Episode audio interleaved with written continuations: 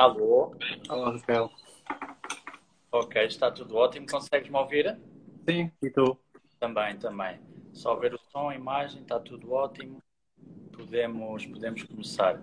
Valentim, começo por te agradecer pela tua disponibilidade para falarmos um pouquinho aqui na página da nossa moda. Vamos então aqui começar a nossa pequena conversa e, olha, vamos começar pelo um tema recorrente que tem sido um dos desafios, que é como é que lidaste na fase inicial, embora agora já esteja na fase de desconfinamento, como é que na fase inicial lidaste com o facto de teres que estar isolado, possivelmente alterar uma outra rotina? Conta-nos se te afetou na tua criação, na tua maneira de estar. Bom, a minha maneira de estar não mudou muito, porque eu já sou um bocado confinado psicologicamente. Portanto, passado isso para a prática, foi só uma questão de vir para casa. Eu organizei as coisas de uma maneira que pudesse trabalhar em casa durante algum tempo. Eu já tinha comecei a fazer o confinamento mesmo antes do estado de emergência. Foi uma questão de organizar as coisas no ateliê para conseguir trabalhar algumas coisas em casa.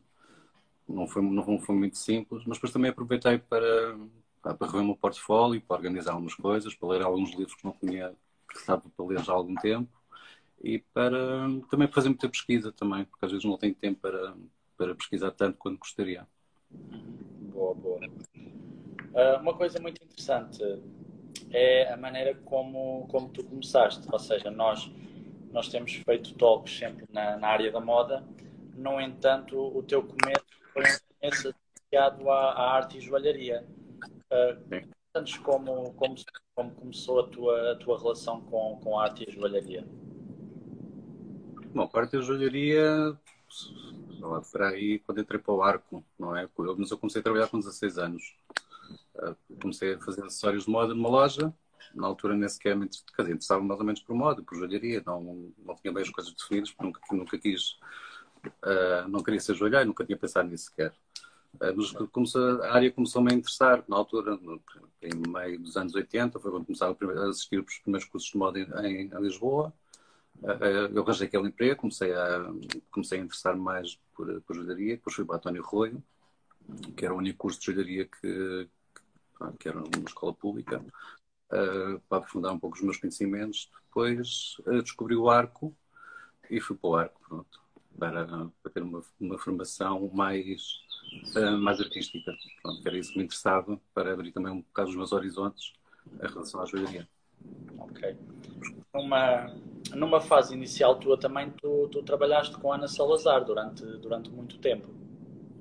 Sim. Comecei a trabalhar com a Ana, tinha 18 anos. Ainda estava no arco nessa altura também.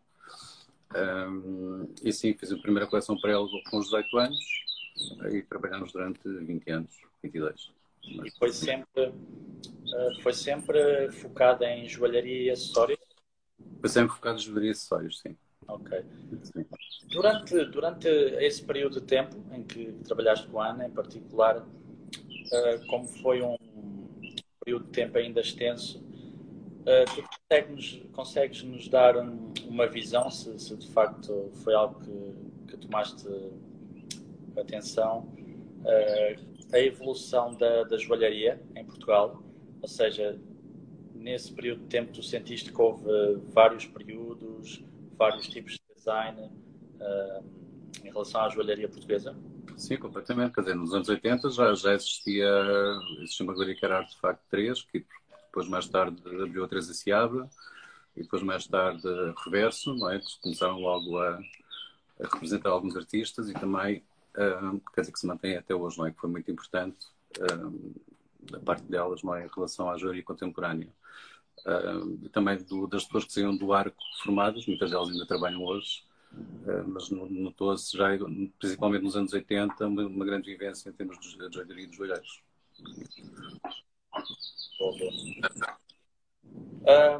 Agora podemos falar aqui de uma questão também bastante interessante, que é a importância da joalharia e a importância do acessório como um construir de identidade.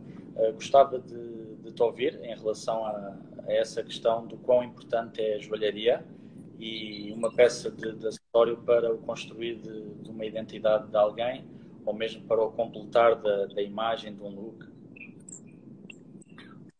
Eu acho que a função da joalharia, por exemplo, na moda, ou quando se está a trabalhar com um criador, é afirmar o conceito que esse criador está a trabalhar, não é? Porque um acessório também pode mudar completamente o sentido de uma coleção. Então é muito importante. E claro que a joalharia marca épocas, não é? Como marcou a época punk, ou como marcou os hippies, ou etc. Não é? É uma história da joalharia de moda bastante forte, assim como há as histórias da moda. Não é? As coisas marcam e são datadas até os dias de hoje. Interessante, interessante. Sentes que a joalharia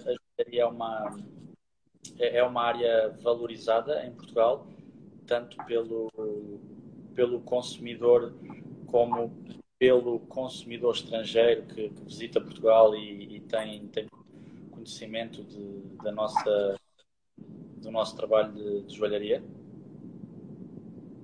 Bom, se é valorizada, mas também temos que pensar o que é que significa ser valorizado, não é? Se é só divulgação e as pessoas gostarem, ou se é divulgação e as pessoas comprarem, não é? Claro que Portugal tem um mercado muito, muito pequeno para a joalheria contemporânea, ou pequeno, ou se calhar quase nulo. Embora nos outros países há muitos colecionadores de joalheria contemporânea, como aconteceu a visita agora em outubro dos colecionadores a Portugal, mas sim, quer dizer, já há uma procura de colecionadores para os joalheiros contemporâneos e uma abertura muito para a joalheria portuguesa. Isso também veio muito por causa do prémio da Susan Beech para a Cristina Filipe. Não é? Ela ganhou o prémio e os olhos todos viraram-se para Portugal, não é? Principalmente os americanos. E foi muito interessante ver essa abordagem, não é? E eles perceberem realmente aquilo que se passava em termos de joalheria contemporânea, não só em Portugal, mas também na Europa. Mas principalmente, estamos a falar de Portugal, mas principalmente em Portugal, não é? Neste momento, Portugal está... Todos os colecionadores estão com os olhos postos cá para ver o que é que se está a passar em termos de joalheria contemporânea. O que é bem importante. E depois, não só que tem em termos de divulgação, não é? Há pessoas cá também que fazem divulgação, como o Carlos Silva, que é embaixador da EGF, que também promove muito a joalheria contemporânea e o trabalho dos joalheiros, que é sempre uma mais-valia. Temos um embaixador português numa organização como a EGF. Claro. Uma questão muito interessante é que tu também crias peças especificamente para exposição, ou seja, uma criação artística. Conta-me um pouco como é que ocorre o teu processo criativo e quais as diferenças de criar uma peça que é uma peça de arte para ser apreciada e uma peça de joalharia, um acessório, tem também essa conotação de ser admirada, mas que por um lado tem a questão funcional. Ou seja, como é que passas de um mundo para o outro, um mundo em que num dia estás a fazer uma peça artística e no outro dia estás a fazer uma peça que poderá ser usada por alguém? Eu acho que são todos... Tenho que organizar muito bem a minha cabeça quando estou a fazer uma coisa e outra. Mas essencialmente quando estou a trabalhar em moda, tenho um objetivo, não é? Quando estou a fazer joalheria contemporânea é outro, quando estou a fazer escultura é outro. E é sempre até onde é que eu posso levar o trabalho, não é? Neste caso, quando trabalho em escultura, não é? Que também faço sempre uma linkagem à joalheria, é sempre, há coisas que se perdem, não é? A portabilidade das peças perde-se, não é importante, os materiais podem ser trabalhados de outra maneira, a aproximação e a linkagem que eu posso ter ou o diálogo que eu tenho com o corpo também é diferente, portanto são sempre conceitos diferentes de trabalho, não é? Mas o importante é eu ter onde posso levar em cada área das ideias. Ou seja, é teres uma compreensão clara das limitações, por exemplo, na questão funcional e reconhecer que a criação artística é mais livre. Sim, também tem a ver com o processo criativo, não é? Há como aquilo que acho que aconteceu no meu trabalho é a forma do meu processo criativo, não é? Como eu descobri a forma de eu criar. Para cada, quando estou a trabalhar em moda, não é? Um processo criativo é um, quando estou a trabalhar em escultura, o processo criativo é outro. E isso tem que haver sempre uma separação. Ok. Falámos há pouco e já tocámos um bocadinho no assunto, que tu de facto tinhas dito que neste momento colecionadores internacionais estão a começar a estar muito focados no nosso mercado. E em relação ao teu trabalho especificamente, tanto internacionalmente como cá em Portugal, como é que tem sido a recepção ao longo dos anos do trabalho do Valentim Quaresma? Olha, tem sido bom, não posso queixar, principalmente quando foi a visita da IGFK, não é? Eu fiz um private view, que eu estava a fazer residência ainda no Palácio da Ajuda, montei, eles foram os primeiros até a ver a exposição das esculturas antes da inauguração, e fiz uma montagem de outra exposição só de joelho contemporâneo para eles. Eles ficaram bastante surpresos, foi ótimo. Depois também estive em Nova Iorque com alguns dos colecionadores, que foi bastante interessante. Portanto, houve também sempre essa sinergia entre eles e depois cá, e eles disseram que, porque a EGF também faz todos os anos viagens por mundo inteiro, e esta viagem em Portugal ficou muito marcada para eles. Por isso é que eu digo que neste momento as atenções estão muito viradas para cá. Ok. E é aproveitar isso. Sem dúvida, sem dúvida. Uma questão muito interessante e que também já temos vindo a abordar é a questão de tu criares aqui um ecossistema, ou seja, um ecossistema muito interessante que é a arte com a joalheria e com a... Contaste-nos que a joalheria aconteceu um pouco por acaso, a joalheria especificamente. Como é que aconteceu a ligação com a moda em si? A moda mais pura no seu... Como é que aconteceu? Eu não percebi, é que estou a ouvir com interferência, desculpa. Consegues-me ouvir bem agora? Agora sim. Pronto, estávamos a falar na questão do ecossistema da arte, joalharia e moda. Contaste-nos que a tua ligação com a joalharia foi uma ligação assim bastante orgânica, começou de uma forma assim um pouco por acaso. Conta-nos como é que chegaste à moda em si, no seu sentido mais brutária da moda. Bom, como é que cheguei? Eu fui convidado para a Moda Lisboa em 2009, acho eu. Na altura já estava a fazer escultura.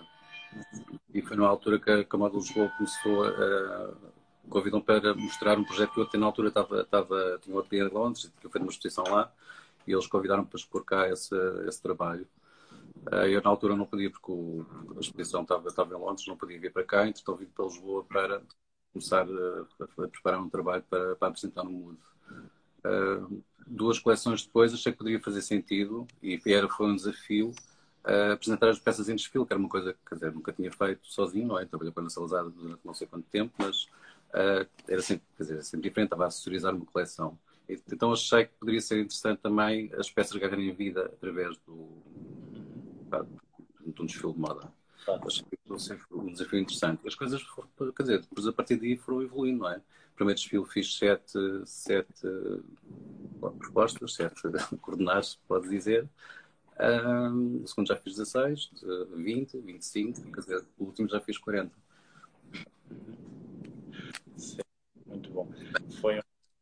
É um caminho. Conta-nos o quão importante tem sido, mesmo para a tua visão de moda e joalharia, ou seja, nesta combinação mais forte agora nos teus últimos trabalhos, associada à Moda Lisboa. Conta-nos o quanto é teres a experiência de passarela, a experiência de passarela, de desfile.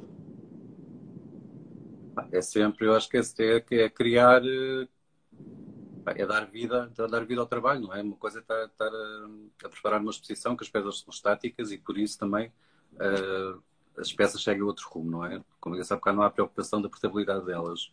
Quando é um desfile, não é? Queres comunicar uma coisa, mas tens de ter certas preocupações. Às vezes não tenho, mas pronto. Mas, quer dizer, são diferentes. É sempre estimulante, não é? Porque é um desfile. E também no desfile também temos que, quer dizer, a moda é um negócio, não é? Temos que mostrar aquilo que temos para vender, não é? De uma forma equilibrada, não é? Porque também temos que criar a expectativa, e também temos que mostrar a criatividade e temos que mostrar o conceito ou o tema que estamos a trabalhar. E é sempre um desafio muito grande para fazer muito trabalho.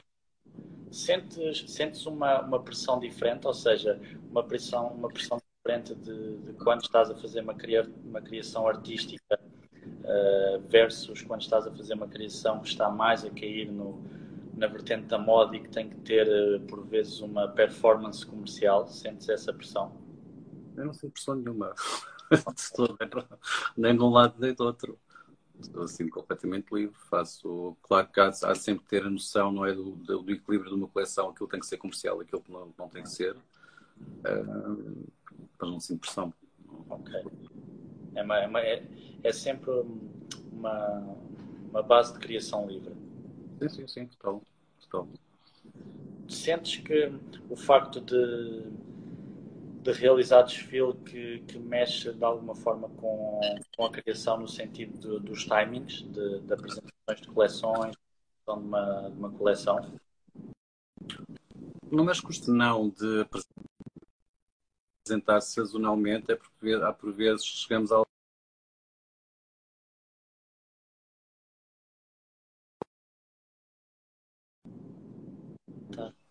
queria ter mais tempo, envolver mais, mas depois não é possível.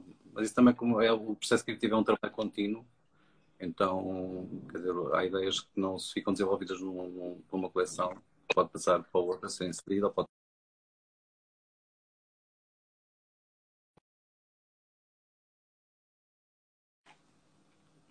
isto congelou. Ok, não. Gostava de só agora ouvir algumas partes. Tu consegues me ouvir? Agora sim, acho que isto congelou em algum momento, não sei. Sim, congelou um pouquinho. Ok. Nós também já na parte mais... conta-nos próximos passos para o Valentim Quaresma, se tens algum projeto em especial já em mente, se este tempo de confinamento te trouxe alguma ideia em particular, conta-nos em relação a alguns próximos passos. Olha, neste confinamento juntei-me a um grupo de pessoas que formámos um movimento que chama-se o SR.pt, o qual cada grupo está a desenvolver projetos com base em sinergias, não é? Isso foi um dos projetos que está-me a motivar bastante, porque eu sempre gostei de colaborar com outras pessoas também. Estou a preparar a justiça, portanto. Vou trabalhar, já estou no Twitter, Sim. Okay. Podes repetir de novo o movimento, promovê-lo mesmo? SOSArt.pt. Ok. Já há um site, há um blog, há um Instagram, há um Facebook, há tudo. Okay. Sim. Há um manifesto, está no blog, e os vários projetos também estão lá todos mencionados. Claro. Sim, porque nesta altura é bom não esquecer a importância da cultura, não é? E por vezes quando há certas cultura sai um pouco menosprezada. Sim, exatamente. Quer dizer, isto é um movimento não partidário, não é? Que tem pouco mesmo de cultivar as sinergias e resolver alguns problemas que estão a acontecer, não é? Como a falta de ateliês para os artistas, como a lei do mecenato, entre outras coisas. Estão a promover uma exposição neste momento também para 100 e tal artistas online. Portanto, são projetos muito interessantes, que a maior parte não cofinanciados, porque não é necessário dinheiro. Ok. Valentim, muito obrigado. Foi muito interessante, porque é sempre interessante trabalharmos áreas em conjunto, ou seja, como te disse, temos a questão da arte, da moda e da joalharia, e é bom ter uma percepção também em relação a essas áreas associadas à moda. Fico feliz por de facto, te manteres ativo, e mesmo em colaboração com diferentes projetos, e agradeço de novo e espero que tenha sido agradável. Obrigado. Grande abraço, sim? Tchau, um abraço.